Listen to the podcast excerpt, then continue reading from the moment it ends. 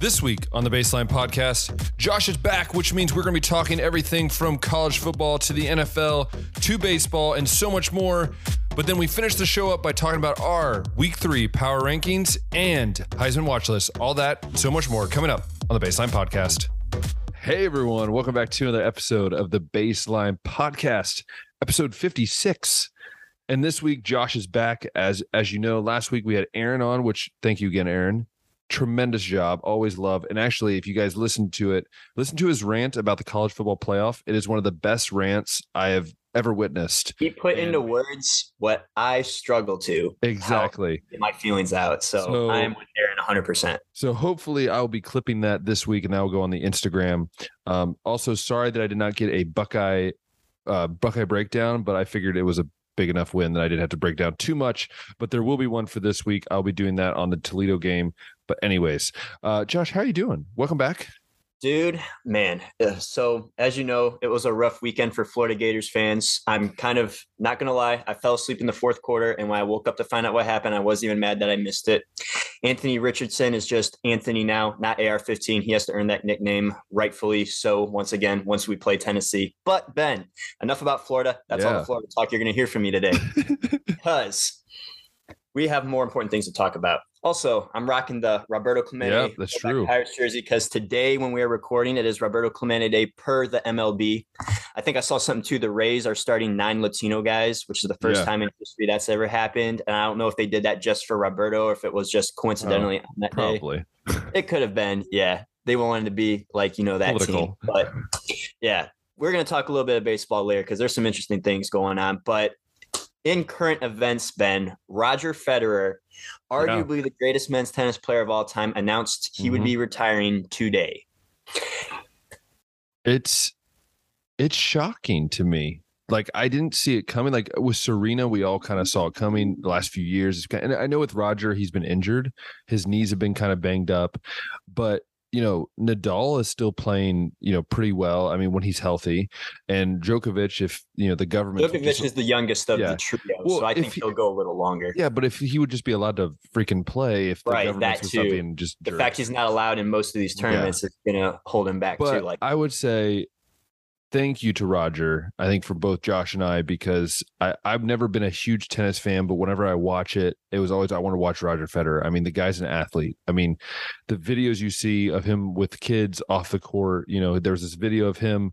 Um, it was like five years ago, six years ago. He like a kid asked him, "Hey, would you play around? Like, can I? I'll beat you one time, or I'll play with you." And then six years later, as the kid was training, uh, invited him to Switzerland and then ended up playing with him, surprised him. And like that's just who Roger Federer is. And I think that's what's going to make this, I think, hard to see. It's it's like you know whenever we see a, one of our you know gr- we grow up and watching them. You know Albert Pujols when he retires gonna be the same way. When you know when some of these athletes that we've seen our whole life, it's just going to be such an interesting process to see how it's handled. I, I think Rafa Nadal had a great little uh, snippet there where he posted about it, and um, yeah, I I think it's gonna be tough to see him go. But I, I, hats off to him; he is one of the greatest of all time, if not the greatest of all time. Um, but yeah, what are your thoughts there, Josh? Yeah, dude, it's uh Roger's one of those guys. I feel like you and I and everyone our age has been blessed to see some of the greatest athletes Oh, of all time. And we got to start watching them around the time we were five or six years Yep. old, right? Like LeBron James, the longevity he's displayed, Tom Brady, the longevity he's displayed. You mentioned Serena, Tiger Woods, it feels like has been the greatest golfer of my whole entire lifetime, and he's still going. Um, and Rogers got to be in that category too with the longevity he's had. And it just feels like we know eventually all these guys are going to retire, right? But it just seemed like, well, when is it going to happen, man? Because like Father Time seems to like having a little bit of a struggle with some of these athletes, right? And Rogers one of them. Uh, but I just wanted to read some of the numbers here, Ben, to, for the Roger Federer's the Yeah, GOAT yeah. argument. So he became the first player to win 20 Grand Slams in tennis history, but right now he ranks third because since Nadal and Novak have both uh, gotten 20 and have topped him since. But his 369 wins in Grand Slam matches ranks first all time.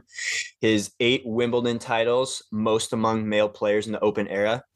Uh, men's singles player, uh, or in men's singles, he's the let me how did I word that? Oh, he's the only men's singles player to reach 10 consecutive Grand Slam finals.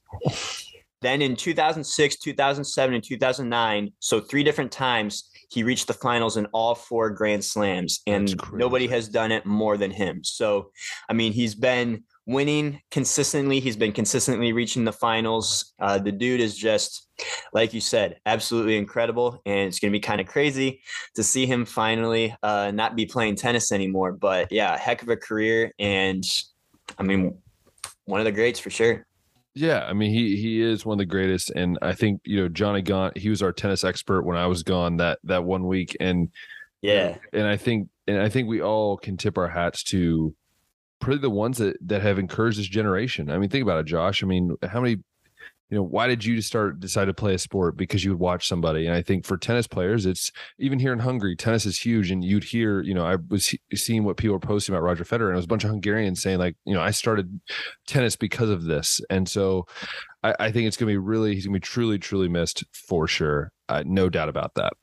Yeah, yeah. You mentioned Johnny. I love the breakdown, or I mean the I guess the career summary he had of Serena Williams. So yeah. hopefully this is uh, good enough to be accepted by him if he's listening. Because it's true. Yeah, one of the greats. But speaking of careers ending, Ben, we had a coaching uh oh this is tenure great. end this week that I call we called it too. World, but we called it. Scott Frost. This I know this is old news by now. This is coming out. It's been a week, but we got to talk about it because Nebraska fired their head coach Scott Frost. And if you guys remember listening to our college football preview, Chris Drew had me and Ben both believing that Nebraska was going to be the third best team in the in the Big Ten this year. I think period, not just the Big Ten West Division, but the Big Ten period. With oh, all the boy. transfers that they got, uh, including Casey Thompson, the offense was finally going to be put back together. They had all these one score games last year, and a lot of those were going to be flipped to wins, right? Because they got these guys that played real snaps, but Ben, what we've seen so far from Nebraska is disappointment, not mm-hmm. from the mm-hmm. offense, though. The offense is one of the highest scoring in college football right now. I think Casey Thompson, their quarterback, is third in passing yards right now in all college football, but just can't get it done against South Dakota, I believe it was, yeah. or South Dakota State, one of those. They have the opening loss against Northwestern, and Nebraska decides instead of paying $7 million for his buyout and waiting till October, they decided it was worth it to pay him another $8 million to quit now. So yeah. now that Scott Frost is fired, are we surprised, Ben, with Nebraska starting off one and two that this happened, or are we just surprised maybe that it took this long? Because I mean, Nebraska has been nothing but patient. Yeah. I, I would say it's a twofold for me. I think one fold is that I think it's it it's kind of mind boggling, you know, that it seems like when he lost again Northwestern, he was on the hot seat even more. And then the Georgia, I think just losing to Georgia Southern was just like, okay, that was the final straw, right? And people have been saying, you know, that, well, I said the wrong team. That's my yeah. Bad. Why? But why did? But why didn't they? The, the people have been saying like, you know, why didn't they wait till October? I'm like, I think it's simple. It's why would you drag something out that you know you're going to do? Like you know you're going to do it. Eat the seven million, whatever. Like it's it's one of those things where I think if you're Scott Frost, you want to like you want to leave some sort of like you want to have something to build on after you leave or after you get fired or whatever um, but the second fold of this is i think I think the Nebraska players, I mean, you saw how they reacted to their interim coach. I don't know if you saw that video on Nebraska's uh, Instagram and stuff, but like they were super pumped about the new interim coach, who's the first black coach, by the way, of any sport in Nebraska history, which is very fascinating. And I think there just needed to be a change. And I and I, am not surprised that it happened. Of course, I'm not. I, I predicted this when we talked about it. I said it's probably going to happen right after October, but I think they wanted to go into the Oklahoma game with a fresh start, with a new look, and just say, "Hey, let's start this fresh." Um, but I, I, I I've been listening around to different people, and, and some of the most interesting things was like, you know, Scott Frost is necessarily is a very egotistical guy. That's what I keep hearing from everyone. I hear like, that too. Like he just big not get out of his own way, like too um, much of a micromanager, and that could have yeah. been the reason why they had so many one score losses. Well, yeah, and it, it is, it, and it's I think too when you lose to a team like Georgia Southern and you're in the Big Ten, like as as a as a university, that's like you know this just this is a terrible look. The second best like, football. Yeah. yeah, and I I yeah, so I don't know, I don't know what it's going to be. I, we'll see. I I think Scott Frost will find another job. Um, I don't know about you, but I think he'll find some offense coordinator jobs. What I'm thinking is what's going to happen. Uh, he'll probably go to uh, who knows. He'll probably go to Alabama with Nick Saban and be an offensive analyst for. That's the chatter, right? He's going to go to the Nick Saban uh, rehabilitation school and uh, yeah. Be, get um, proven again that you know he's competent, and then you know be back on his feet again at a head yeah. coaching job somewhere well, else eventually. I would say, yeah, it's twofold. One, the first thing, like I said, was just I think they needed to make that switch in order just to like I think I think just both ways they needed to make that switch. And I think second thing is I think the team itself, the players wanted to switch. I don't think they would ever publicly say that, but just like you seen some of the videos the last few days and they seem more excited, more alive. And so um yeah, I, I that's those are my thoughts. Josh, what are your thoughts on the whole situation? And who do you think maybe will replace him? Yeah, I mean Nebraska. I think Nebraska's uh, kind of an appealing job for a couple of reasons. One, they've proven that they're patient. They're not going to fire you after two yeah. seasons like some of these other schools will. They have uh, that backers. They have the loyal fan base. They have the NIL fund. So getting guys out of the portal uh, isn't really an issue. The toughest part about recruiting at Nebraska is getting these top talented kids from California and Texas yeah. and Florida to come and leave the big city like mainstream media life into you know literally the middle of the cornfields like you guys from Cedarville like joke about Cedarville being the cornfields. That's like literally Nebraska. Like that is what Nebraska is. And trying to get kids to come out there is the most tricky part. But if you're able to do it, it can be really successful for you. Like Nebraska would love it if you could just finish eight and four or nine and three. They don't, I don't think Nebraska fans uh, imagine that they're a tier one program that should be competing for a college football playoff appearance every year, like some of these other wannabes. But um, if you could go eight and four at Nebraska, man, I think they'd love you. So I think that's appealing. It's kind of interesting hearing all the names are throwing around Ben. Like uh, per bet online, Matt Campbell is the most likely candidate. He's got four, that's my that's my thought. That's and I just don't see it because Matt Campbell. I mean, he doesn't have any attachments to Nebraska. He's an Ohio guy. He's coached at Bowling Green. He's coached at Toledo. Uh, I believe he was born in Massillon, so like his roots are in Ohio. And right now over at Iowa State, I mean, he's kind of in a situation right now where Iowa State loves him because he's going seven and five, eight and four. They've never ever done that before, and to leave that with the big contract he has to go and over to Nebraska and basically do the same thing. To me, it just kind of looks like a lateral move yeah, or maybe, maybe, even a yeah, slight yeah. decrease. So to me, I just don't see it. Some of these others that they got in there, Mickey Joseph, I believe that's the name of the yeah, that is, yeah, that's the interim coach. Yeah. Yeah. Mark Stoops from Kentucky, uh, Bill O'Brien, uh, offensive coordinator at Alabama, uh, Bill Jim O'Brien. I will say Bill O'Brien and Jim Leonhard are the two. I think Bill O'Brien's the most interesting one to me yes. because if he wanted to get back into head coaching, like he helped Penn State come back from when they yeah. got the death penalty, basically. And if he's looking to get back in the head coaching game, I would put probably put him as the most likely candidate.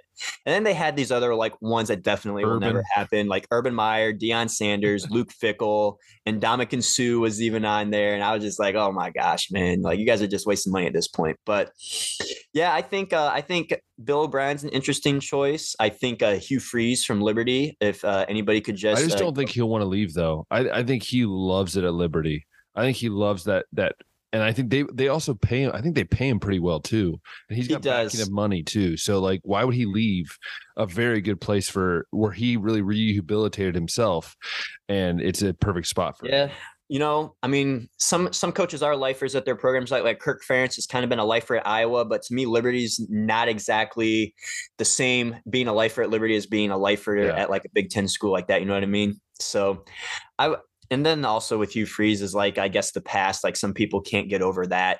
Um, which is messed up, but whatever. Got busted for an Ole Miss, yeah. So, uh, Gary Patterson too. I, I think he's a another one that I would take a look at too. A former coach that was uh, leading TCU kind of to its prominence, recruiting against some of the top schools in Texas and stealing some of the talent there, to be honest. So I would say like he'd be a fun one too. Maybe so not. Who do, so who do you think will be it? Like who's your who's your like go to right now? You think will take that job? If I had to take a guess, um, I'm going. I honestly think Bill O'Brien, number one, I'll throw out there. I think uh, Mickey Joseph, Number two, depending on how that goes, right? Yeah, yeah, of course. And it's also kind of like the safe move, right? Like if they can yeah. go um, six and three in these final nine games, right? Or like just finish with a winning percentage, like it would be very tempting for Nebraska to be like, let's just uh, keep him in there. And that may not necessarily be the right move to do, but it is a possibility. If he can prove success as an interim, Yeah. they, they could do that. I kind of like the Mark Stoops hire too, but I think Mark Stoops has a good thing going to Kentucky, and I don't think he's on any kind of hot seat at any moment either. Yeah. Uh, He's I, kind of proven that he can build Kentucky up to the status that it has. So why would you want to go again and do that in Nebraska? I think the next move for Mark Stoops would be going to like an actual tier one Yeah. or tier two program and maintaining winning. I would say for me, it's Bill O'Brien one, Jim Leonhard two, and then three would be uh, Mickey Joseph. I think for me, I think Bill O'Brien, it would be a very smart move to get back in the head coaching if he wants to. It's a Nebraska program that's going to have the money. It's going to have it's Big Ten football, which I know Bill O'Brien loves, and I think Jim Leonhard just makes a lot of sense. Like Jim Leonhard, a defensive mind Yes. over there, dude, because that's what's crushing them. and that's the thing. To be honest, though, I will say this: keep an eye for Jim Leonhard, though, because if if if Wisconsin starts to suck a lot, they might be just sitting there waiting to to get him as the head coach. So, I I'm interested to see what happens. Um, I I think for me. I, yeah, I, my gut's saying it's going to be Bill O'Brien or like Gary Patterson or someone like that that has head coaching experience. They bring in because I don't know if they want to do the whole Frost thing again, where the guys only had like one or two years of solid coaching. Right. I don't think they're going to go to like the la- the latest Cinderella G5 head Yeah. coach and bring them in. I think they're going to go a little bit more down the proven route. Yeah. But yeah, that's going to be interesting to watch Nebraska. Uh, on that note, too, Ben, who would you envision could be the next big name head coach to get fired? Maybe even this season or uh, by the end of the season. Mm, that's a tough one. to Um, me, like I'm gonna go ahead and throw yeah. out mine. I think Jimbo Fisher could be that next one. Mm-hmm. James Franklin, a close second. mm, for me, I'll let you think about it though, and then I'll explain my Jimbo yeah, Fisher. yeah, yeah. Um, I would say for me, Jimbo's up there in the top three for sure. Like Jimbo's seat is like it's burning right now. He's just trying to survive. Um, this is tough for me though because It's tough I- to say because I mean I hear people talking about Marcus Freeman maybe being gone, Brian Yeah. Kelly maybe being gone, and it's like they're in their first season. like I will say this. I think for me, I think um this I'll rank them, I guess. I, I think Jimbo's one for me. I think Jimbo is on the hottest seat in the country right now. I mean, you've you've literally been bickering at coaches and stuff, and yet this is what's happening. Um, I think James Franklin's at three for me because I think he's had enough time, and I think it's going to be a time where it's it's going to have to part ways at some point. Um, and two, it, it's it's tough for me, right? Like I'm trying to figure out who that would be. Um, but right now I'm more leaning towards um I, I'm more leaning towards uh, towards uh Brian Kelly. We all know LSU fan LSU is not always the most patient.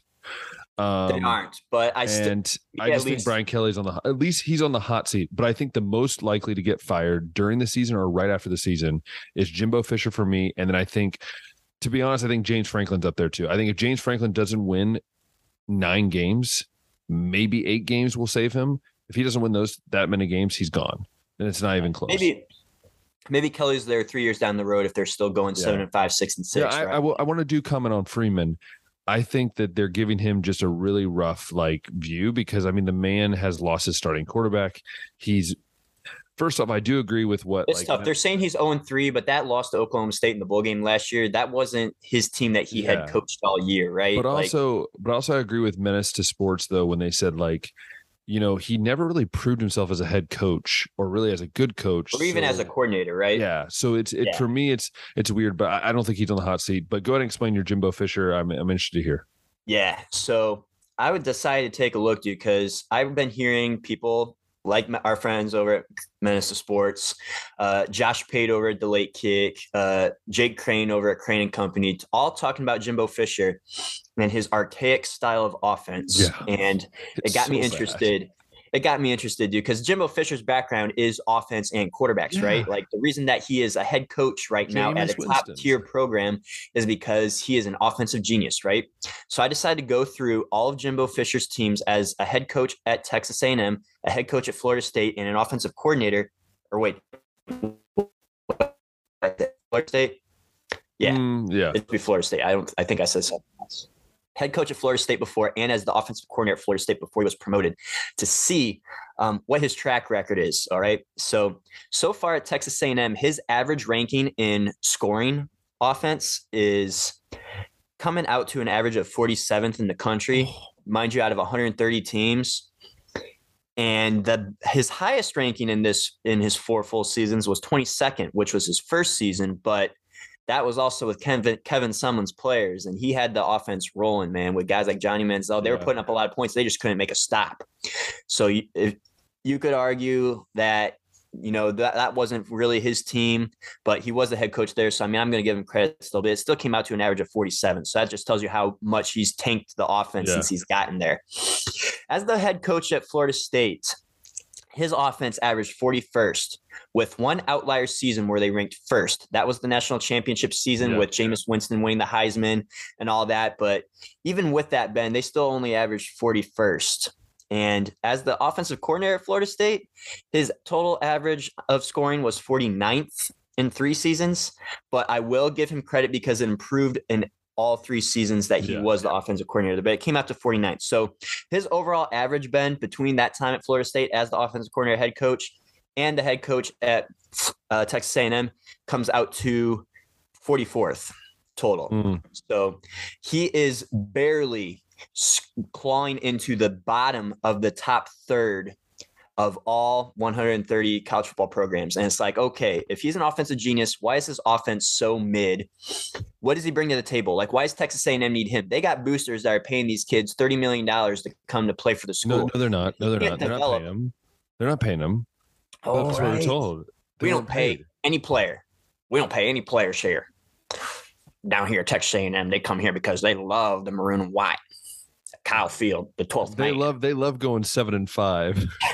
seven and five, eight and four. That's what attracted all the top tier recruits. But they've been getting huge classes, Ben. So if Jimbo Fisher can't run an offense, Dude, if they don't need him to recruit, if he can't develop, why do they need him? So I think these boosters, this athletic department is going to get uh, real impatient here. You know, you know who I could see taking that job? Urban me. Urban Meyer, just sitting there with all that talent. All that talent in the SEC again, and Urban's like, you know what? It's in the, Texas. The Texas A&M job, I think, is a big enough job that he would come back for if offered. Oh, 100%. And like I've said, I never want to see Urban coaching another team. I don't want to see him do that yeah. either. But if they offer it to him, I think he'd take it. Oh yeah. And if they offered him like, hey, we'll pay you, you know, 15 million a year, you know, 11 million a year, and we'll buy you a house and everything, like he'd be in. Um, but no, I, th- those are great stats on Jimbo. And so, Jimbo, you're officially on the hot seat here on the Baseline podcast. Um, so get your act together. I mean, I don't really care. I could care less.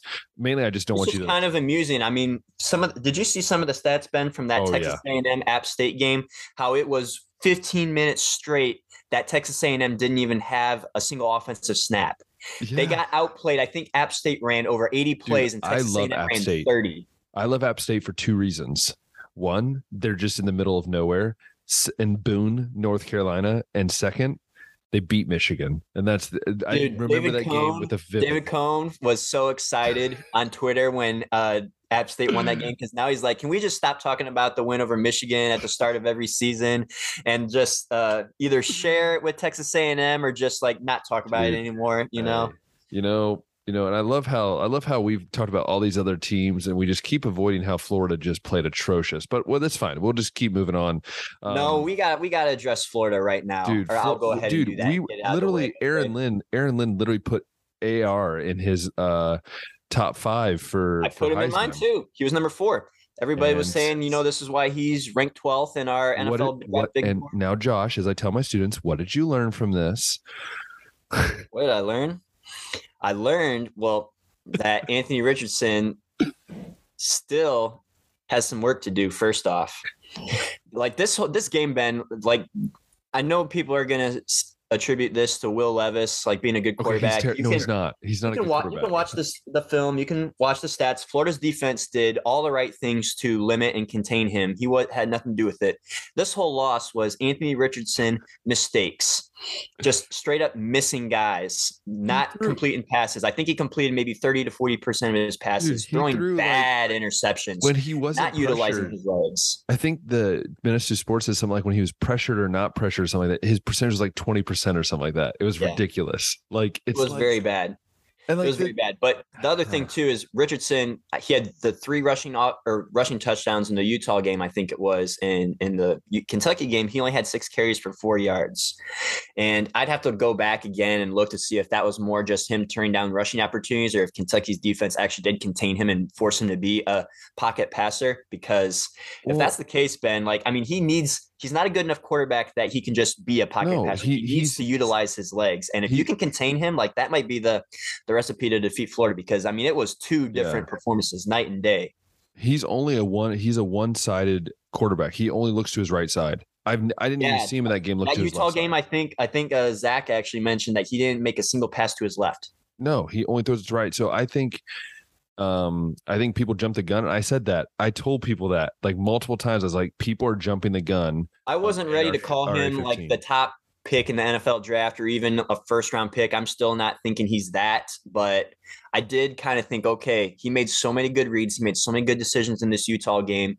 He at least could be one of the best players in college but, football but right? like but like we said and we talked about it we texted each other after that game. I texted you and you said yeah, that was Utah defense. This was SEC, and I think it and it showed. And this was not Pac-12 football. This was buckle it down SEC football, and and uh, some of it was yeah, and then some of those passes like Anthony just straight up missed them, dude. Like it looked bad. So this is where Josh has now went back into the sad mode of being a Florida fan. So if any of you Dude, I went from thinking maybe 11 and 1 with the only loss being to Georgia to shoot where are we going to finish in the SEC East now? Because doesn't it feel normal though? Is it back to normal now for you? It is back to normal. it's back to normal. Like uh, Tennessee, maybe. I mean, we play Tennessee week four. That's going to oh, be a beat. No, you're losing. It's not even going to be close. You don't think it's going to be close? No. Even after no. watching him struggle with Pitt. No, I I believe in Hendon Hooker way more than I believe in AR-15 to get the job done. I do too. I mean, I'm i think Ben Booker's the one. Ben, I've been on it that he's the third best quarterback in college football. He still is. and yeah, I mean that hasn't changed for me. We're going to talk about our Heisman rankings later. His spot on my rankings hasn't changed, but yeah, I mean we still got to play Tennessee. We still have to play Georgia. We still have to play South Carolina, and I can't remember who the cross conference game is, but yeah, I mean it, it went from Ben. I thought they were going to have three top twenty-five wins in their first four games, and now I'm like, are we even going to finish in the top half of the SEC East? So. Yeah maybe well, that's a drastic overreaction to my well speaking of completely wrong overreaction yeah. to the first i mean we'll we'll talk about we'll talk about bryce young here at the end of the show when we talk about heisman rank but i do want to mention that real quickly before we move on to all the other stuff we want to talk about. But specifically about bryce young i just want everyone to like listen to me as i'm talking right now. I'm looking at the camera okay? I have said okay i just want to say because there was a comment on our facebook post that i shared okay that i am very biased when it comes to my rankings and how I view Stroud as better than Young. I have never said. I've always said Stroud and Young are, are like this. It's it's either way, right? They're literally right here, and for completely different reasons too. Yes, and if I've you combine them, it'd be the greatest quarterback of yes, all time. I have said how many times, Josh, if I've been on the show as an Ohio State fan saying Stroud needs to run, I've said this number. Stroud needs times. to run. Bryce needs to throw outside the sandbox. Exactly, exactly. And if I'm gonna be honest with that Texas, uh, Texas won that game like Alabama, the, Alabama showed that they're going to get beat this year. I think they could get beat twice this year. I really believe that.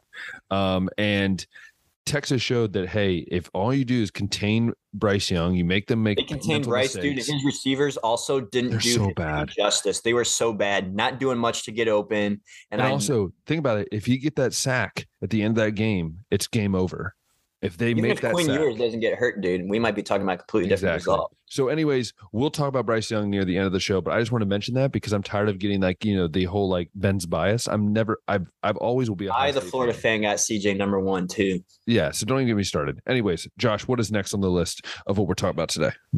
Yeah, so we got to talk about this uh this AL MVP race, Ben, because Ooh, it's baseball, baseball, baseball, baby.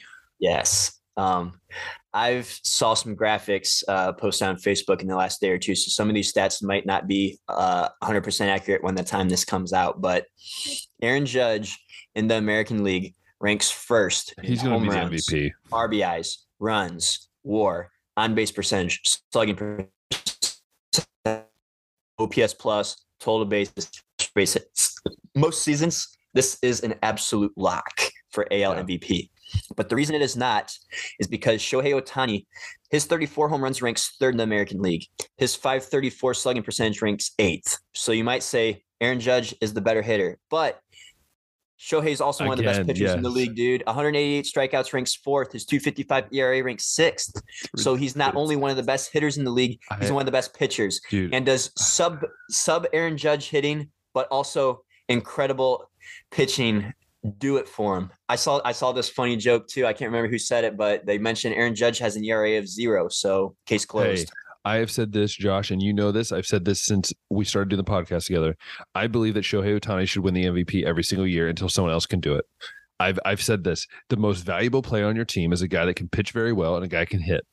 This dude literally does both. It's two players in one, and he should win it every year. at both of them. That's what He makes it so hard because I've been on that train too. It's like, man, I mean, Shohei has to win the MVP He like by to. default every year. But then it just kind of makes me mad because it's like, man, now these guys like Aaron Judge or Vladimir Guerrero Jr. last year that are putting up all these insane numbers. It's like it's it's all gonna be for naught. I mean, I know there's the Silver Slugger and All Stars and stuff like that, but that MVP man, that's the But coveted. listen, I'm all I'm going to say is this: is that it will become political if he never wins. If Shohei Ohtani becomes like LeBron James, where he only wins like one more MVP his whole career, I will be really ticked off. Also, dude, Aaron Judge. deserve- I mean, there's people that think Aaron Judge should have won the MVP in 2017 instead of Jose Altuve too. What if Aaron Judge becomes like the Kobe Bryant that only has That's one MVP true. but ends up being one of the greatest of all time? And then like our grandkids are looking back in time, being like, "How did Aaron Judge only win like one or no MVPs?" It- what I and it's true. And so I, I, yeah, I think it's going to be crazy. I mean, we know in the, you know, we, ha- it's just funny to see all the different teams, right, in the AL that are in this race. Um, you know, you have, you know, the Guardians who I'm pulling for because my Reds. Oh wait, here's my time. My Reds suck. Okay, we all like we literally have, jo- we literally have Joey Votto in the booth. Okay, we're paying him 27 million this year to sit in the booth, injured, announcing ball games. Okay, we literally had yesterday. We got swept by the Pirates. I'm just going to repeat that real quick. We got swept by the Pirates. The Pirates, these Pirates. It, it's dude, it's atrocious. It is sad to watch. We literally have guys on this team. I'm not kidding you, Josh, that I look at and I go, "Who is?" Like I literally have to look them up. Like I have no idea who they are. Like they're just these dudes that they pull up from AAA because they're like, "Oh, well, let's just give in on the season, whatever." That's the end of the season, so they're just like, well, let's just see what we got in these guys, and, so- maybe if it's something good, we'll trade him after the season's over, Yeah, right? It's it's it's so frustrating. But on the NL, it's like we we kind of know who's going to come out of the NL. I mean, the freaking Dodgers are in first place. They're 22 games up in first place. Like it's not even close. It's They not even. been hot. dude, we were talking about that the last time. I think they're the only team in the National League that has, or actually the only team in Major League Mhm. Baseball right now that has punched their ticket to the postseason. There's still Yeah. scenarios where, like the New York Mets, the Atlanta Braves, the Houston Astros, could all not make it still. But the Dodgers are so far ahead out there in that NL West. I do want to say something though before we get to the AL the AL race. I w- let's give our hats, tip our hats to Albert Pujols, who has now moved into oh thir- uh, Just became fourth the third player to hit 2,200 RBIs, dude. Yes, And I and think he he's three homers away from 700. Yes, became the fourth all-time leading home run hitter. As you all know, I shared a few weeks ago, like, and I shared with Aaron as well, how much, you know, really Albert's really meant to me and and my when I play baseball. So, dude, I want him to get 700, and I swear, I I will like, I'll be so mad if he like I don't I think he'll get it because he's been hitting like the cover off the ball. But if he doesn't, we need to get like extra games that should count. Like the postseason game should count for him. I'm just saying. Yeah, we got. I mean, we got to do something, dude. Um, but yeah, right now the Dodgers got a 20 and a half game lead over the Padres, dude. After the Padres made that blockbuster trade for Juan It's Soto so and Josh. Bell, dude. I mean, yeah, it's it's uh it's something. It's like the. Dodgers looked at them and went like, "Oh yeah, by the way, we're gonna get four of our guys hurt, and we'll still be better than you." Like that's Yeah. basically what they said. Yeah, the Dodgers, dude, it's it's crazy, man, because they've been doing this all year with And guys. Like Thompson's brother, too. Cody Bellinger, like not playing up to par. Uh, Walker Buehler's now out for the season with Tommy John. Dustin May didn't start the season with them, and it's like, okay, the Dodgers aren't even at their full strength. They have Trayce Thompson still. though. They have Trayce Thompson, Yes. Klay Thompson's brother, who's having a comeback year, having a pretty And good uh. I think it's Tyler Anderson who's also stepped up into pitching a rotation for them. So it's just like they got all these guys now. and then you have the Reds. Like they're literally they're like their AAA team is better than the Reds team. yeah, Like, but general. I mean, guys like guys like Mookie Betts have been uh, heating up as the season has gone on, and guys like Justin Turner have been heating up as the season's gone on. Freddie Freeman has been playing at a near MVP level for them, and it's just I. I look across the National League, dude, and I mean the only team that I think could maybe take them is the Atlanta Braves. But the Braves also got a got to fight for that division too, and it's close because right now they're only a half game back behind the Mets, dude. The Mets have been kind of slumping, the Braves have been kind of heating up. Yep. And then we got the Guardians over in the AL, which I'm pulling for. Dude, after the last time that we spoke, I was telling you how insane the Guardians bullpen or the Indians bullpen, Cleveland's bullpen has been. And the only thing that concerns me, while they got all this uh, batting average, you know, and all these hits, they haven't been getting any runs. And then Yeah. after that, they went through a 39 inning stretch, mostly against the Baltimore Orioles, where they didn't score a run. And I was like, there it is, dude. That's why they aren't going to go far this postseason. Out of all the division leaders right now, dude, you know who has the least amount of wins? the Indian or the Guardian, sorry. Yes, Cleveland. Uh, Yankees right now got 87. The Astros got 93. The Mets got 89. The Cardinals got 84. Dodgers got 98. And then there's Cleveland with 76, dude. Oh my goodness. Yeah, that whole that just speaks to how bad the division is too. The White Sox have actually jumped the Twins now for second place with a 74 and 70 record. Dude, uh, I love baseball. Baseball's just fun this time of year. It is fun. It is a good time. These races are heating up, dude. So it's gonna be interesting to see who ends up coming out of that AL Central, dude. Because right now, like I said, Cleveland 76 wins. Then the White Sox are three games back. The Twins are four and a half back. We got a couple weeks left of the season. Uh, Yankees, I mean, they got a six and a half game lead over Toronto, but that division's definitely not settled yet. And Tampa Bay in third place is only seven games back. The only one that um, we definitely, like we said, don't have anything to worry about is the Dodgers because that 20 game lead, man, they could lose their final 20 games and Padres ain't catching them. So, Dude, it, it's gonna be it's gonna be a it's gonna be a crazy end of the year. Um, it's always hard because I'm I'm so into football now. So and also the Reds suck, so I don't really pay. can I just share this fun stat that I just Yes, noticed? please do Standings too.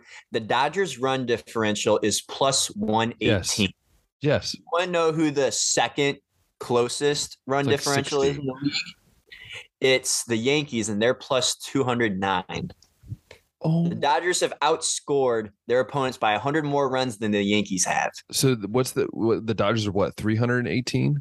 The Dodgers are plus 318. Oh, That's their run differential. They've scored a 769 Oh, runs while allowing only word. 450. that's like video game numbers. That's like when It you is, play dude. franchise mode and you went 105 and Like they got to be darn near the top for runs scored, and then at the top for least runs allowed as well. Dude it's gonna be nuts. Uh, anyways it's it's a crazy time for baseball. I'm excited. We'll see what happens. We'll give our predictions when the postseason comes. We'll do a whole prediction thing for the postseason as that comes. But josh we've had some um, we had some football games in the nfl this past week. Uh, i know this is going to be coming out on saturday so we won't really we won't preview too much but we will discuss last week's games. And um hey josh uh, guess who was right about the browns? This guy i believe in cade york Cade, Cade york. York, dude.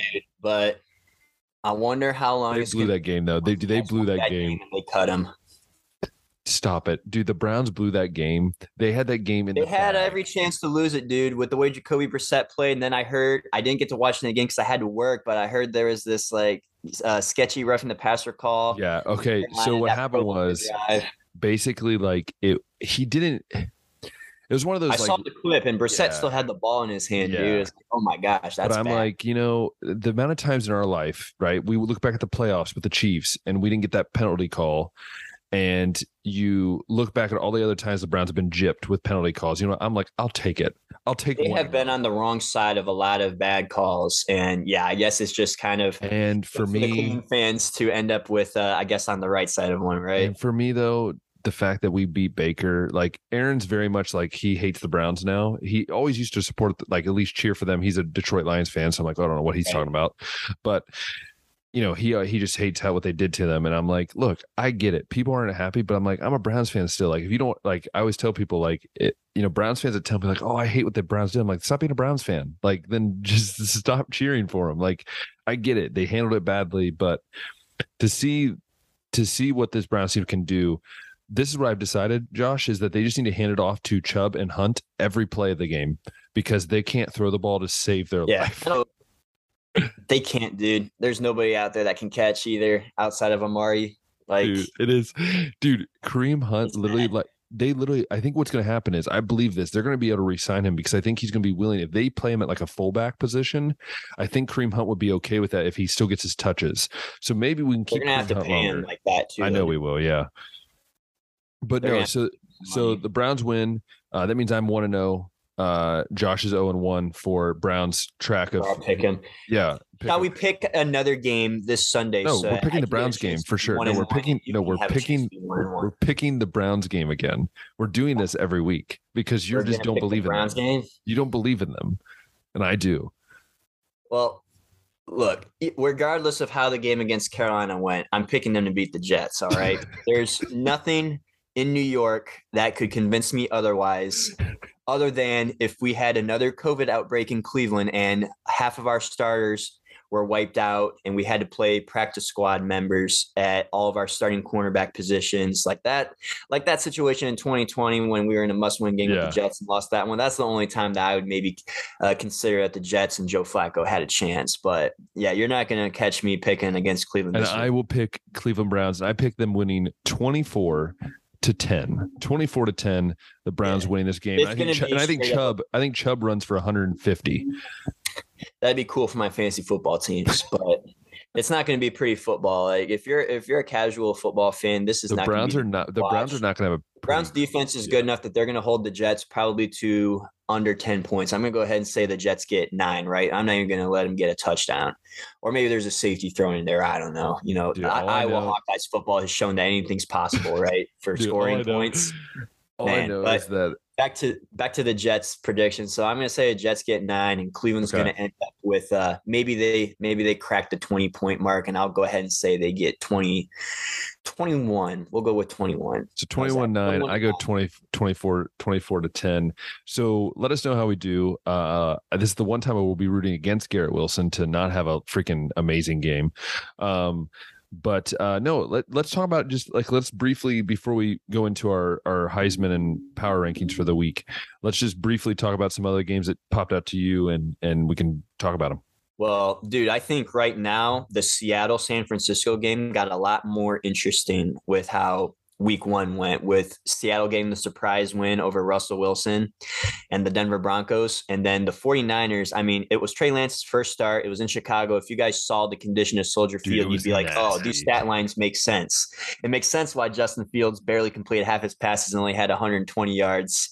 And it makes sense that Trey Lance would have uh, done even worse. So I'm curious to see both of these teams now because I mean that that uh it's the NFC West is interesting. I, am very more- mad though.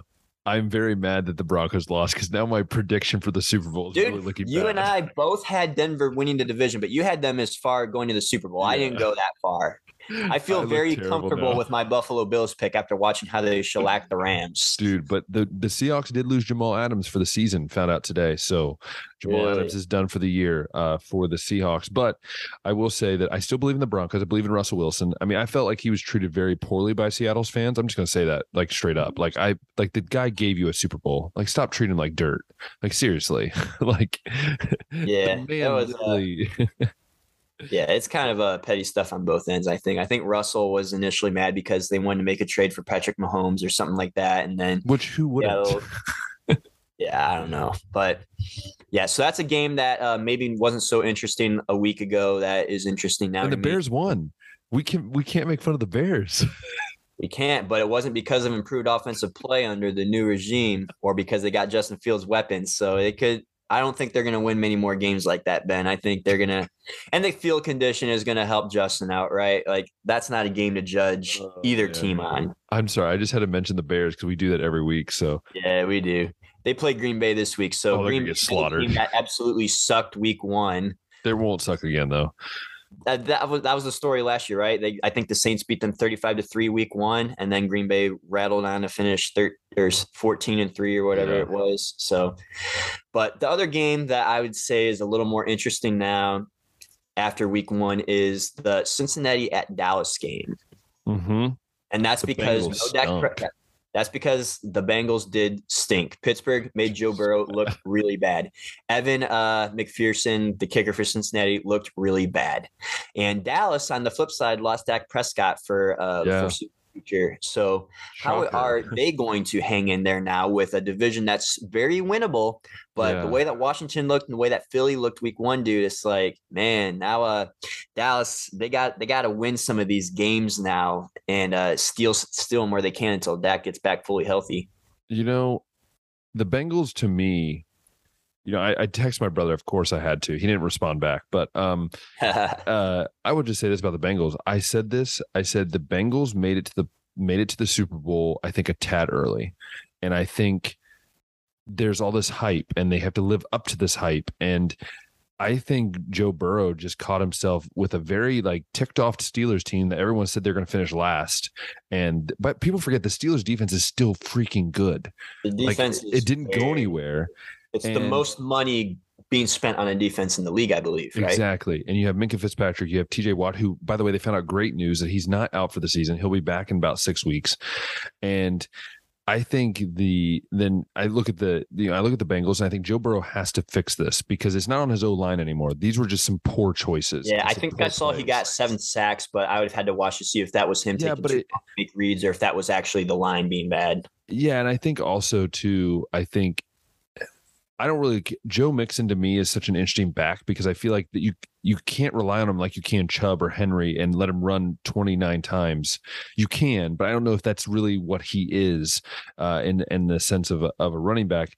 And then I look at the the Cowboys and you know, I picked them. Remember earlier when we did our predictions, I was like, yeah, they're, they're like the surprise team for me. They're a Yeah, team that I think could make it, right? team. The Saints were my surprise team. And so now I'm like, well, I, I truly believe that if Dak doesn't come back healthy or whenever he comes back, I think they could easily go like five and five and twelve, you know, four, gonna four and thirteen. I mean, I really do. I like I I think that's the thing is that the reason they're a surprise team for me is like I think they could easily go nine and nine and eight.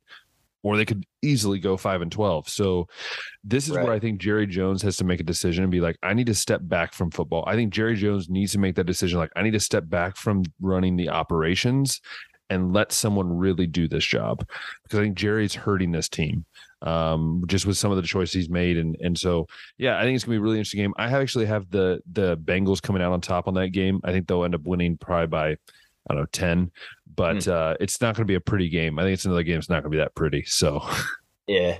Monday night we got a double header too. Uh, Tennessee at Buffalo, Minnesota at That's Philly. gonna But I, game. I think I think the game that everybody's going to have their eyes on Sunday at one o'clock is Tampa Bay at New Orleans.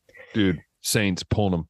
Saints I think the this game. Saints have beaten Tom Brady in three of the last four matchups they've had. I think Saints I saw on the NFL Network when they were doing fancy talk and stuff. Taysom Hill. That's my guy. Saints did almost lose to the Falcons last week, but made a comeback again. Atlanta blows the lead, and no surprise there, No surprise. No surprise. But Tampa Bay's offense didn't look the best against Dallas either. So this, I mean, interesting things to watch on both ends for that game. But True. yeah, that Monday night slate is uh, looking insane Dude, too. Buffalo, man, your Buffalo pick's looking real good right now. Yeah, like I said, man, after watching what they did to the Rams, They I mean, I'm I'm not sweating. I mean, I'm sweating because both of my picks teams look terrible. Yeah. So the Broncos and the Rams look terrible. So I mean, it's just gonna be one of those. And I have the Rams winning back to back Super Bowls, which is now looking like a terrible pick. But it's still it's still early. We'll see what happens. Um, but Josh, you know, I think I think it's time to unveil the power rankings and the Heisman watch list we for do. week three. Let's do this. We got to do it, dude. So Dude, it's a weekly thing. We do have a guest this week. Do you want to tell us who our guest this week is for our their guest picks? Yeah, we've been talking about uh, Johnny Gaunt a couple times over fifth and goal. He's going to go ahead and uh, share his. It's fitting because we got to see Aaron's uh, rankings last week, and then we get to see uh, Johnny's lat or this week. So I'm not. Do you want to start? Do you want to start with power rankings? Do you want to do Heisman watch list? Let's do power rankings first Okay, because I think this is where we're going to see the most shakeup. Yes. Yes. So, So- should we start with Johnny's? Should we you or me or how we want to start this? Let's see what Johnny has first. Okay. Because I've been following them, and I'm curious where he has a couple of his guys right now. So Johnny has in order from one to five is his first team is Georgia. He has Georgia at one. He has Ohio State at two. He has Alabama at three. He has Michigan at four. And just like his buddy Aaron, he has Oklahoma at five. So we, he has a very, I think, neutral, pretty solid, straightforward uh, a group there. So uh, Yeah. that's what he has. Any thoughts on Johnny's uh, uh, picks there?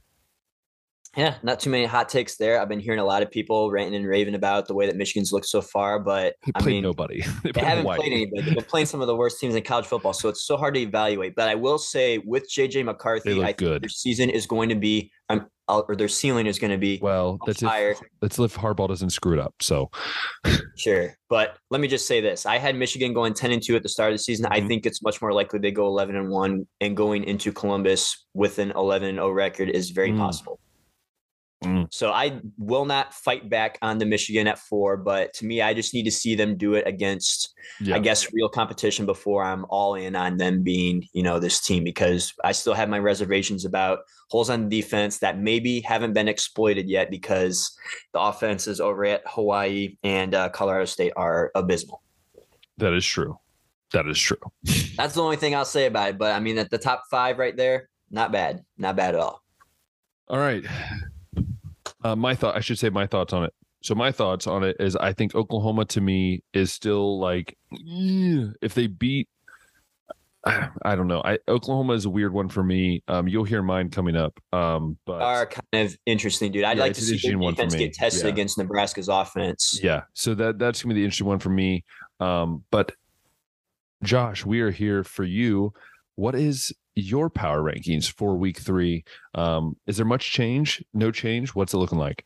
Not not much. Johnny and I agree on the top three. Okay. And the top three teams I've had all year have been the same three, just in different orders, and they aren't in different order once again, but they're the same as Johnny. So Georgia one, Ohio State two, Alabama 3 Mhm. I got Georgia has done it two times in a row, Ben. One against a respectable Power Five team, once against an abysmal team. I can't even remember who it was. So, I mean, Georgia's got all the recruits, all the talent still. They're looking like the best team so far in my book, offensively and defensively. Stetson Bennett is looking so good on the stat line so far. It's crazy. Okay, we we Jumps- bashed him a little bit. we did. And I it, I kind of hate saying that, you know, he might be a, a solid quarterback because I mean, I haven't seen it yet, but now that he's got these numbers going up this year, dude, it's like, okay, he's making good throws. yeah. He's making some good throws this year. It's not just uh, the little dink and dunk routes. So, yeah, I got Georgia one. I got Ohio State two. They have proven that they can Yep. hang with, well, do we really want to call Notre Dame one of the best in the country right now? I think they're a top they're a top 40 team. I'll say that. Top 40 30 to 40 team. I Sure. think. Notre Dame's a respectable program, though. Much more respectable than anybody that Michigan has Yeah. played so far, And right? Arkansas- and Arkansas State- than- Arkansas State wasn't that bad. They actually played pretty well. They did were good enough to make team. Denzel Yeah. Burke look bad. Look, he he we don't even talk about that. Oh man. we don't talk about that. but I mean, Ohio State has done it against, uh, I guess, some respectable Yeah. competition too with Notre Dame. We'll say Alabama. I mean, they look the worst against their respectable Mhm. games so far, right? Texas. I mean, we if Quinn Ewers doesn't go down, if uh Miss maybe the sack. some things, yeah. If there's just a couple different things that go differently, maybe Texas coming out that win right there. So Bama definitely has some things they got to clean up. So I think I had them at one pr- before, but they're gonna be down at three right now. Still one of the best in the country. I just got to see them fix some things up because I know the talent's there. Uh, number four, uh, I believe I had USC there last Yep. week, and once again I got USC here as well. So uh, I think a lot of uh, a lot of the team is gelling together right now. They are making uh, some big plays on defense, which I know it hasn't been anybody big, but we haven't seen that from USC. Yeah. So they are looking complete, uh, a much more complete Lincoln Riley team than what we are used to seeing at Oklahoma. And then five, I'm still going to throw Utah in there because I mean, the, the, I really do think that the Florida game is going to be looked at as respectable football for being at the swamp, being week one. If they can still run the table, um, they're going to be fine. So I got them at five, and I got Michigan just on the outside looking at six, just because I I still got to see it uh, against I guess a team in the Big Ten. I got to see them do it against uh, a, a, a respectable team. See those uh, how the defense reacts to an offense that's uh, a little bit more competent. Yeah. Uh it it's crazy to think how just a week can change opinions on these things. Like I That's why I'm about trying not to let too much change, right? Like I'm not going to sink Utah because they lost to Florida. And I'm, I mean, Florida doesn't look like as good of a team as what I thought they did either. Right after that lost to Kentucky, but I, I've had a lot of respect for Utah coming into this season, and it's there's still a lot there. So I'm not going to yeah. drop them off just yet. So uh, is it my turn? I think it's my turn, right? Yeah, it's my turn. It is your turn, uh, So mine actually stayed the same. So okay. I'm going to go over it again. So so Georgia uh, uh, is at one. I had them one last week. Um, I had a high State at two. Uh, so I'm going to talk about Georgia. Georgia I, again. I have to give props to Stetson Bennett. Hats off to you, sir. You've you've proven me wrong. Um, they, their defense is this just sick. It's disgusting. Um, they've been very good, and I, I, think they're the best team right now in, in college football. And I think Ohio State this last week proved that they don't need Jaxon Smith-Njigba, and that their defense is deeper than we realize. Like, yes, Denzel Burke struggled, but this defense, these linebackers are unreal. These guys are just playing like all Americans. Nothing but good things about Tommy Eichenberg, dude. And Mike Hall looks like an Aaron Donald, but like smaller, not as like as as dominant. But um it's it's it's awesome to see a good defense. It's awesome to see a very good offense. I think they need to run the ball just a little bit more, but other than that, I think they're doing really well. And then Alabama, we, we, you've said it, I've said it. Um, they should have lost that game.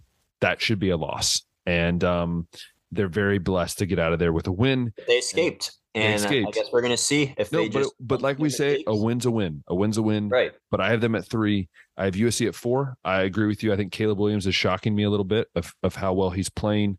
Um, I think USC will be a team that's up there in the top four, top five at the end of the year.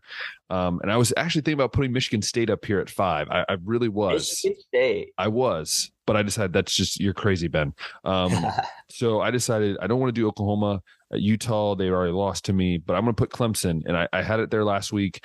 I think Clemson's a team that is slowly but surely starting to put pieces together. And I hate to say that as a Ohio State fan, but um, somehow Dabo just seems to always have his team there whenever they need to be there. And so um, I have Clemson at five. Yeah, I seen. I've only seen Clemson against Georgia Tech, but what I noticed from that game is Clemson has not done anything to help DJU be successful over there.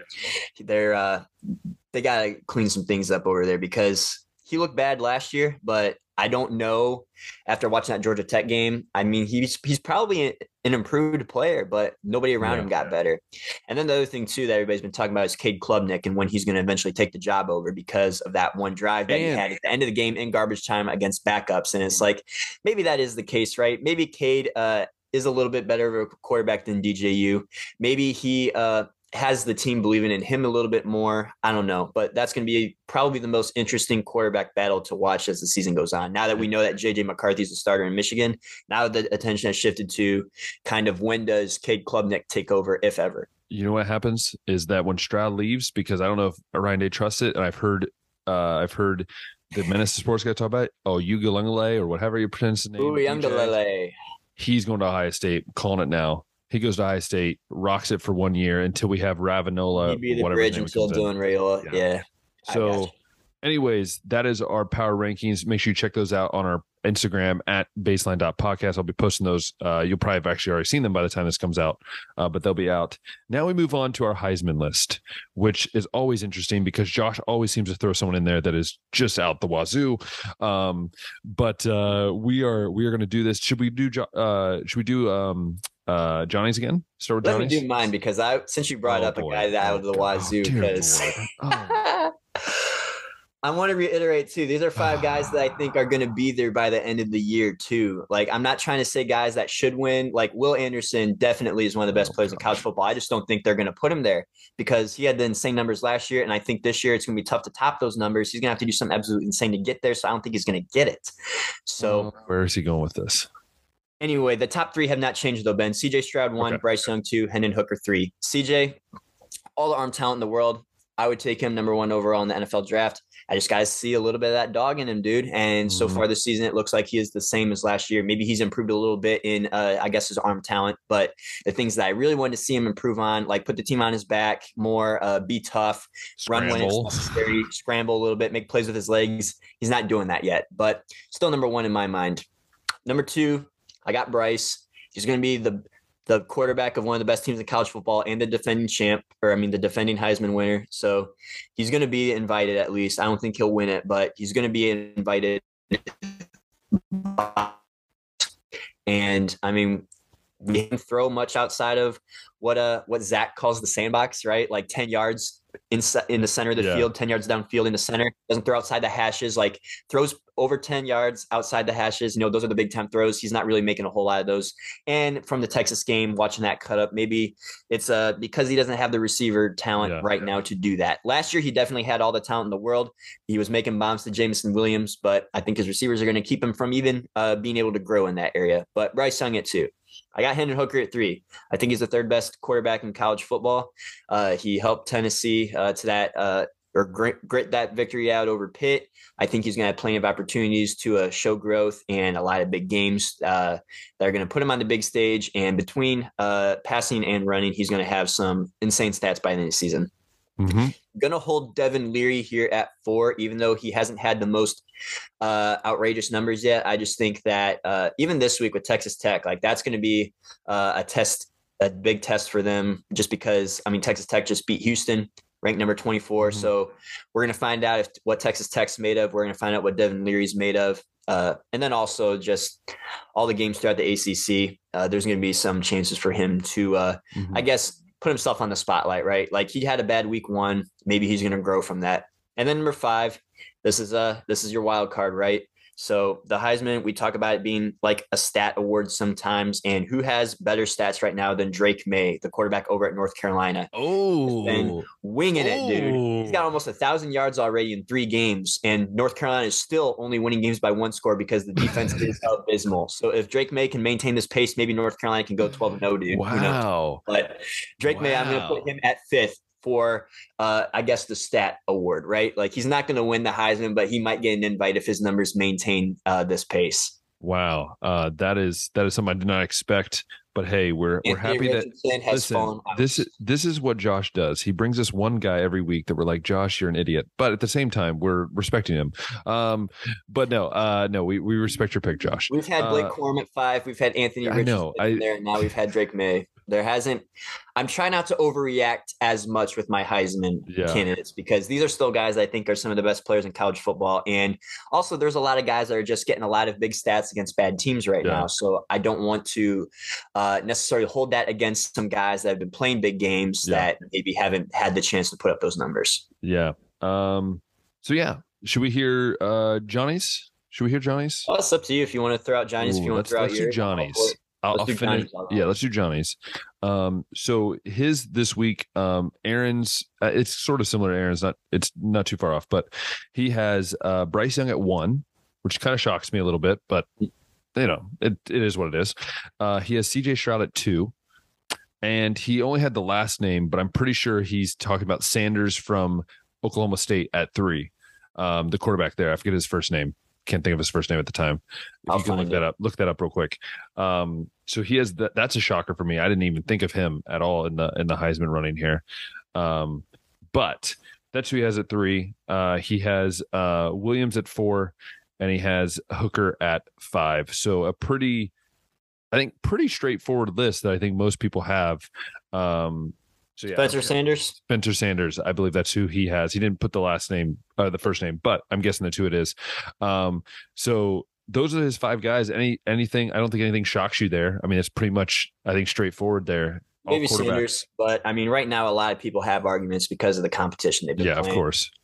Yeah, so that's what it is. Uh, but here we go. It's my turn, and uh, Josh, uh, I've I've got a surprise in here for you. Are you going to be a biased Ohio State fan? Put CJ Stroud at one.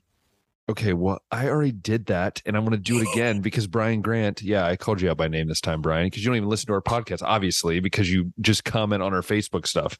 Um, which we don't have a Facebook page. You just commented on my own personal page, and then my dad decided to go in there and decided to start playing mediator. My wife wanted to say something. I'm like, guys, we're not turning this to war. We're not trying to fight. We're just having a friendly yes, conversation. I know. Um, but here we go. Uh, Josh can probably guess what my top three are. They haven't changed. Uh, it goes CJ Stroud at one. I believe he is the best quarterback in the nation right now, and I believe this week he'll show it again. I think he's gonna. I think with Smith-Njigba supposed to supposed to play, even though I'm very mad about that, but he's supposed to play. I think CJ Stroud will throw for close to 400, I think, this week. Um, Mm, and I think I think he'll have six touchdowns. I mean, Marvin Harrison Jr. is a freak, and I was very close to putting him in my Heisman race, but I didn't just because I didn't want to be that guy. dude, I just remembered too. This is kind of not podcast news, but personal news. I got tickets to the Toledo game this. Week. Oh, that's right. You told me about that. Yeah, yeah. That's gonna be so. Josh will be covering it. That'll be fans. my first time at the shoe, and I'm glad it's going to be a nationally televised game at night for a reasonable price. So Are you are you gonna like cover it for us the for the base? I will not be covering it. I'm I am not as cool as fifth and gold just yet. Maybe Yeah, when we get a couple more uh a couple more uh cool guests on here on the baseline, if we get uh some of you viewers to like our videos a little bit more. there we go. maybe There we uh, go. get boosted to the top and then maybe we can be recognized nationally and then we can start covering some cool games. Ben can I go mean, over I to go Hungary and cover some of the big time soccer matches. He can get uh free basketball. flights out to Germany to cover the NFL games out there, you know, and I can stay here and cover all the big time college football dude. games. But That'd be great. That'd be someday, awesome. someday, Someday, but someday. not to not to deter too far away, but I just want to throw it out there that I'll this will be my first trip to the Hey. shoot. Let us. We're going to talk about it next week. We'll talk about how it went and everything like that. Number two for me, Bryce Young. Uh, again, I think he's it's one A, one B. I think that's how it goes for me. You do But I- different things very well.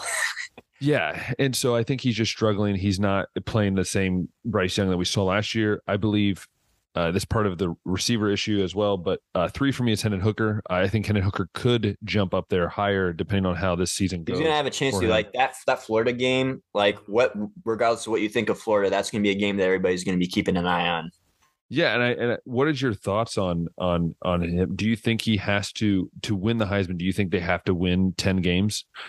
I think in order for Hendon Hooker to win the Heisman, they Yeah. gotta. I mean, they gotta take down. uh They gotta take down some of the big giants, right, dude? Like they gotta get a win over Georgia. They gotta at least win ten games. I don't. I mean, when was the last Heisman winner that wasn't like in the national championship game or in the playoff? Can we even think of that right now? Would it have been Johnny Manziel? Yeah, I think it would have been Texas A&M Johnny Manziel. 2012. Yeah. Because after him, I remember it being Jameis Winston and Marcus Mariota, and I think Derrick Henry got in there. Yeah. Um, and we've seen uh, Joe Burrow and all these other guys, DeVonta Smith, guys that have been basically the best player on the best team, right? And I think Johnny Manziel is the last one I can remember that was on a team that went like eight and four, nine Yeah. and three. He had Heisman moments like the upset win over Alabama. So Hendon Hooker is going to have to have some Heisman moments like that. He's going to have to be making big plays on the nationally televised games like the one against Florida. He's going to have to be impressive against Georgia. And I can't remember if their cross conference game is with Alabama. I'm going to actually go check that right now because that's going to be another game. I believe they do. Yeah, they play Alabama. That's the cross conference game. Okay. Because that's going to be another one that, uh, or another opportunity, I guess, is going to have to uh, have all the all the eyes of the media on him, and uh, he's gonna have to ball out. Yeah, so they're gonna go at LSU too, dude. And regardless of what you think of LSU playing at Death Valley's tough. They got a home game against Alabama, so that's gonna be helpful. They host Kentucky. They got to go to Georgia, dude. At Georgia is gonna be a tough one too, but plenty of opportunities there. I think if Tennessee goes at least 10 and 2 there, maybe maybe Hendon Hooker has a chance. But Yeah. I'm just gonna we've seen it before, but it's been a while. Johnny Manziel was the last one. That was a decade ago. So I just think that guys like CJ Stroud, Bryce Young are gonna have a little bit more, I guess. They already kind of have a head start, and I don't think they're gonna do too much to lose that head start. Yeah, Hendon Yeah. Hooker's gonna have to straight up ball out, man. yeah. So H- Hendon Hooker's up there for me at three. Four for me is where it starts changing and it gets weird because I've been against this guy since the beginning as a quarterback. Are you gonna say JJ I- McCarthy? No, I'm not. I'm going to say Okay. Stetson Bennett. Stetson Bennett at four. is Okay. at four for me. That hey, if you prove me wrong, you deserve this. Like I believe he could be there if he keeps having this year he's having. He's at four for me. Um, we'll get back to him in a second. And then at five is Braylon Allen still. Braylon Allen still sticks at five for me. TreVeyon Henderson drops out for now. He just hasn't been carrying the ball enough for me He to hasn't been getting like the he- volume, and that's yeah. kind of why Blake Corum dropped out for me, dude, because he only has 164 rushing yards right now. And I know that his yards per carry is insanely high, but I mean, if you're going to be a Heisman invite as a running back, you got to have insane numbers. Yeah. So Braylon Allen still at five for me. But yeah, Stetson Bennett, again, hats off. You've you've earned my respect, and now you are in my Heisman watch list, which is It's crazy. Dude, I hope that. Georgia gets upset by South Carolina this week. Stetson has like a 10 for 25 game, and then you basically AR 15 to yourself, just like I did. You know what? But at least with me, is I'm not. I don't root for Florida.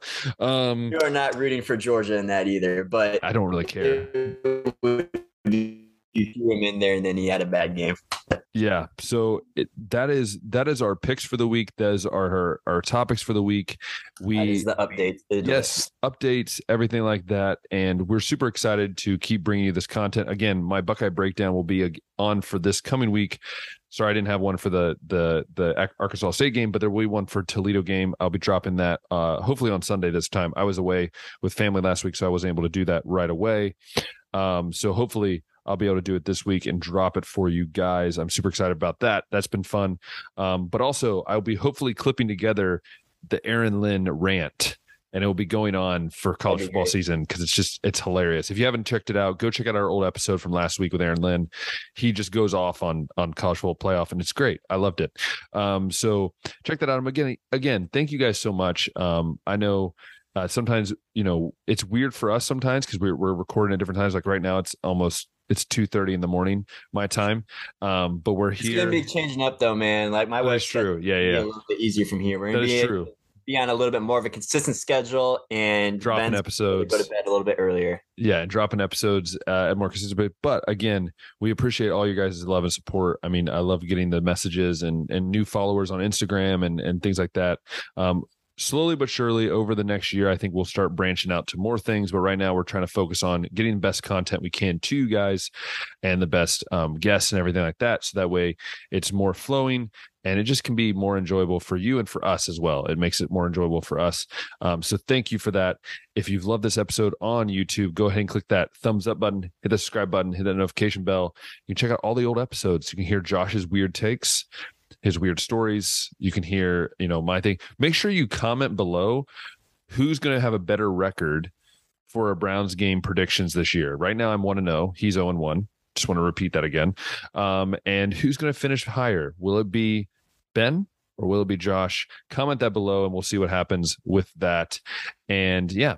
And then, it, oh, also, if you listen on Spotify and Apple Podcasts, make sure you guys go ahead and star it, share it, and uh, let everyone know that, hey, the baseline podcast is where it's meant to be. It's where For you're supposed to be. We are trying to be the new upbeat, positive sports talk show that can actually be enjoyable and not not enjoyable, I guess. That's the way it's saying. Anything you got to say, Josh, before we head out for the weekend? Uh, one other final note. I'd just like to point out to Jared, since I know he's definitely listening, that the Bengals are the only team in the AFC North that doesn't have a win right now.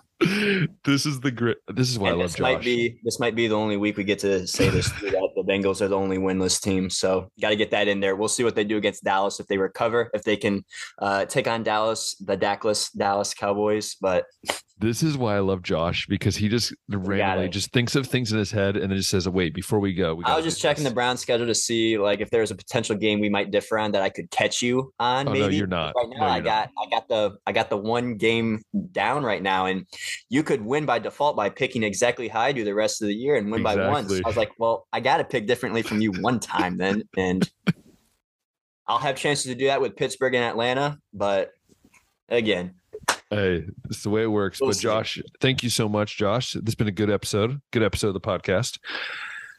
It's been a good one. And uh good to be back. and uh, you know, it's good to be back. We're back and rolling. So again, we'll see you guys all next week. Make sure you go out and have some fun, watch some college football. And until next time, we'll see ya.